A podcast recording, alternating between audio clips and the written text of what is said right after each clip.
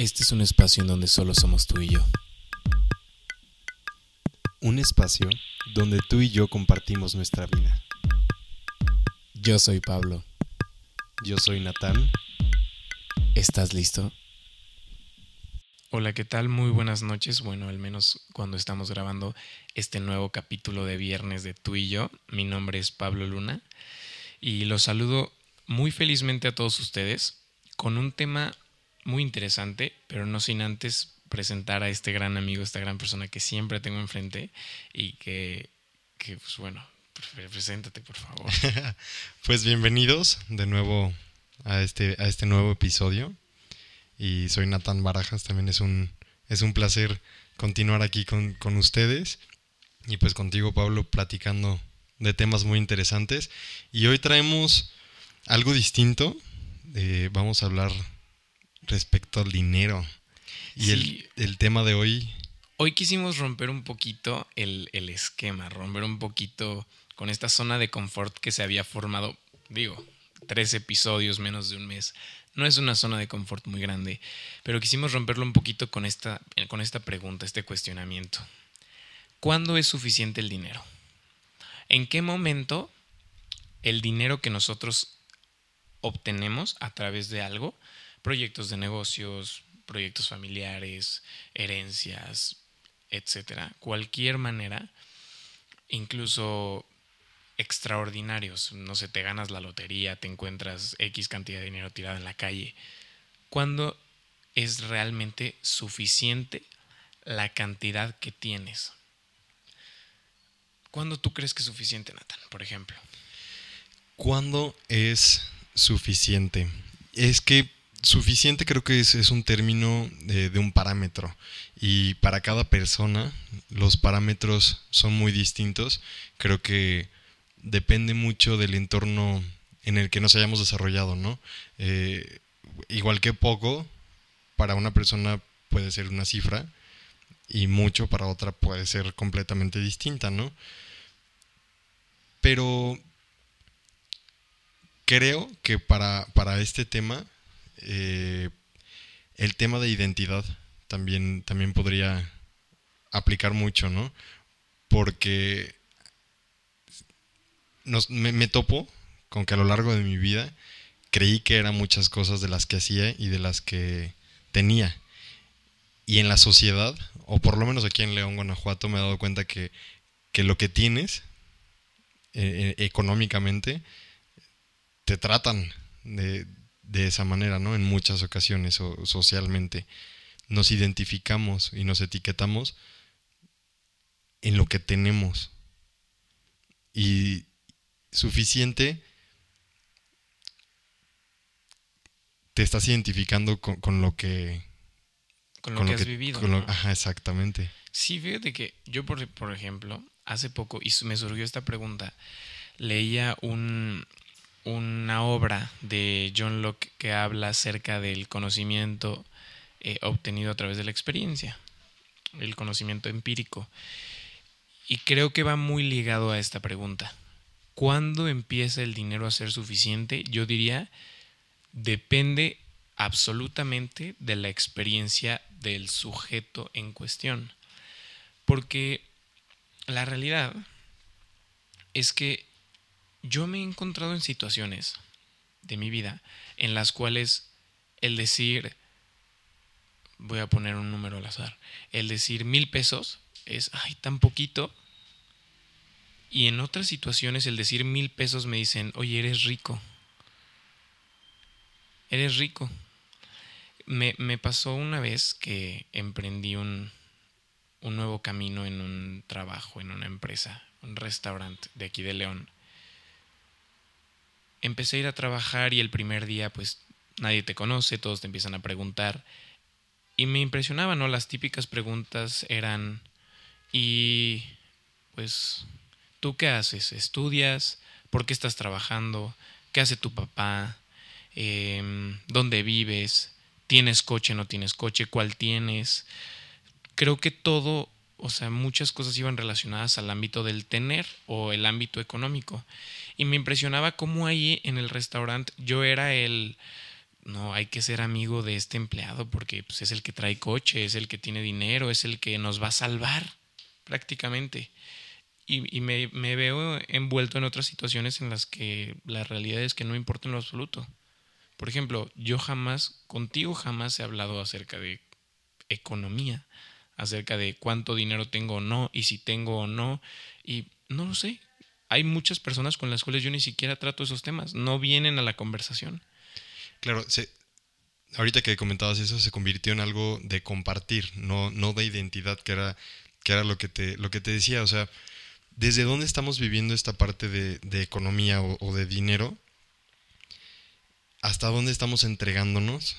Como por alcanzar, o sea, trabajo todo el día para, para pagar de, cuentas que se tienen que, que pagar y pago para quedarme sin dinero y volver a trabajar y volver a pagar, ¿no?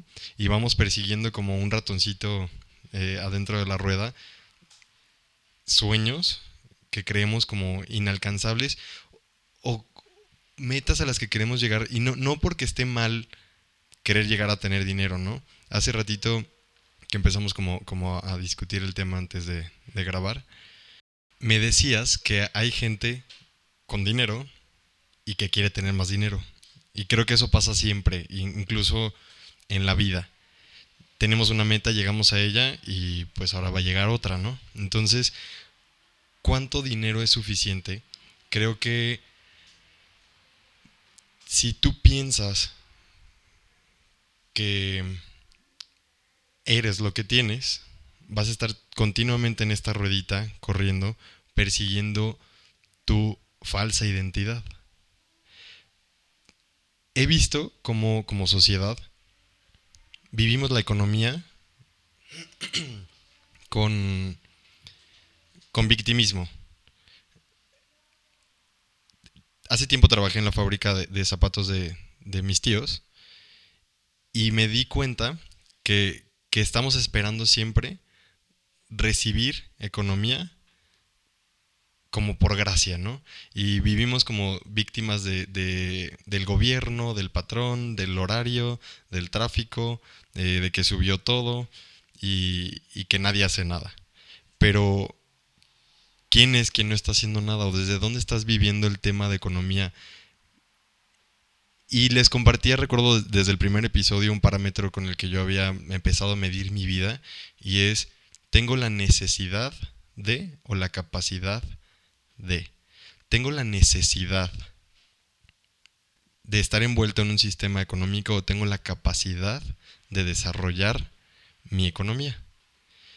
Y creo que dentro de nosotros traemos todo este tema de, de, de creación, que somos creadores, entonces creo que sí está muy, muy ligado, o sea, desde dónde vivimos este, las situaciones, ¿no? Para, para poder encontrar un equilibrio.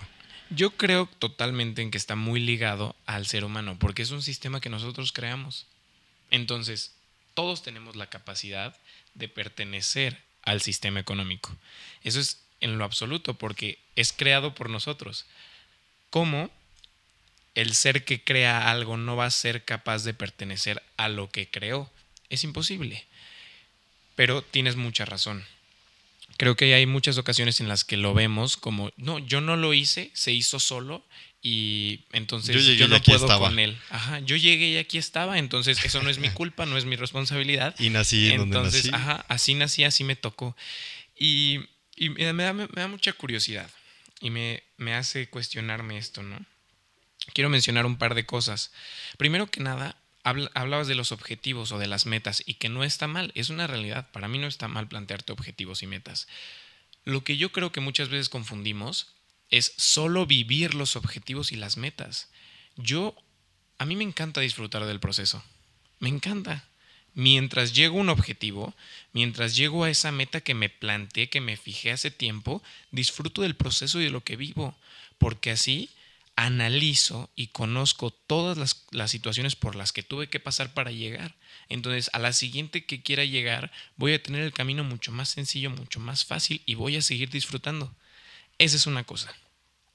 La otra, creo que ahorita con todo lo que hemos platicado, que involucramos las experiencias que tenemos socialmente y las experiencias que tenemos individualmente respecto a la respuesta de cuándo el dinero es suficiente, yo creo que hay una pregunta que sí puede resolver la realidad de quien sea que nos esté escuchando e incluso de nosotros mismos. ¿Cuándo el dinero es suficiente para ti? Es una realidad. Tenemos que vivir por nosotros. Tenemos, yo vivo por mí, yo vivo para mí nada más. Entonces, si yo, si yo decido que para mí es suficiente X cantidad, X objetivo, X meta, es mi vida.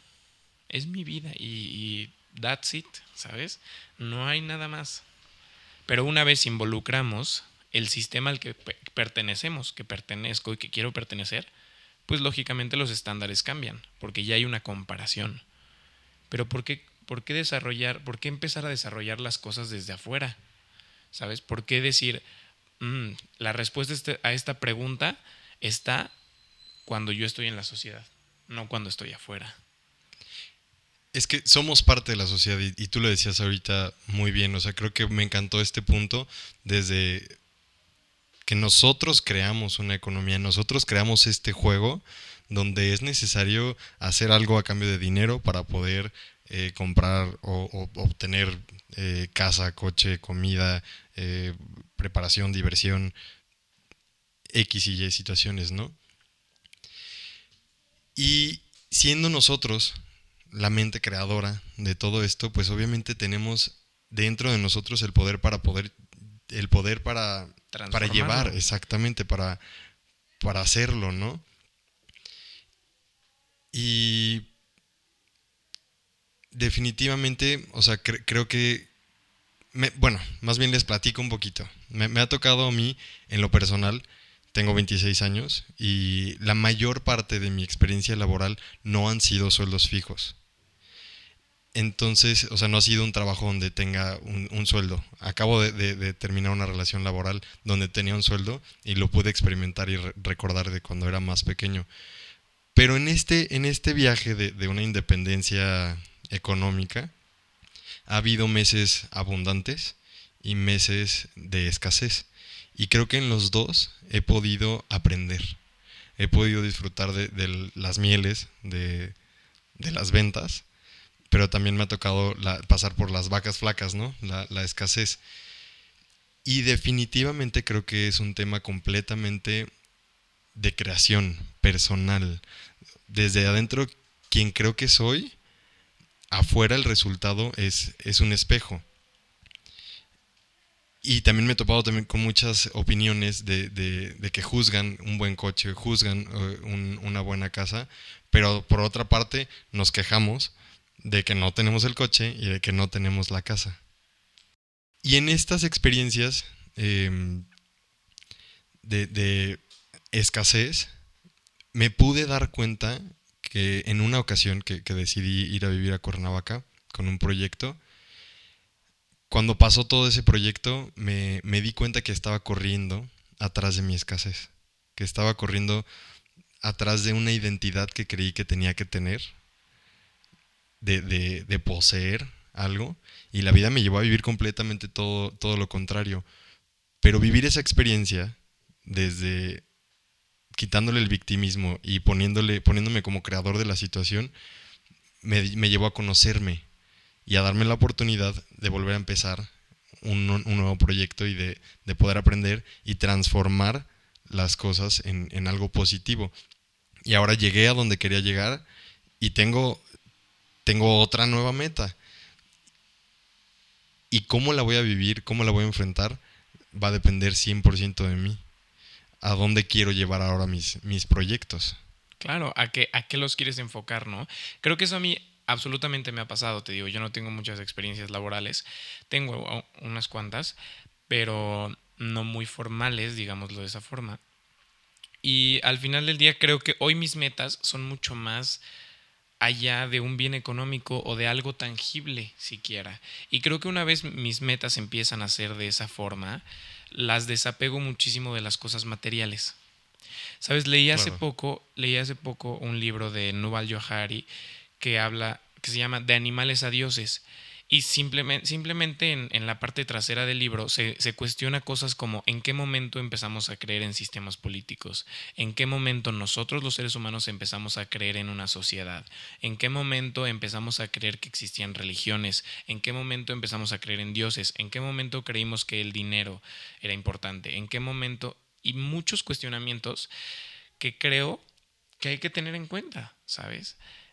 El simple hecho de pensar que hace millones de años no existía un sistema social, pensar que hace millones de años no existía el comercio más que a través del intercambio de bienes tangibles y no existía una moneda que, que rija, como en la actualidad, el, el sistema de comercio, creo que eso te hace tener los pies un poquito más en la tierra y saber que esto que creaste hoy, porque va muy ligado con sistemas políticos, el capitalismo es una realidad.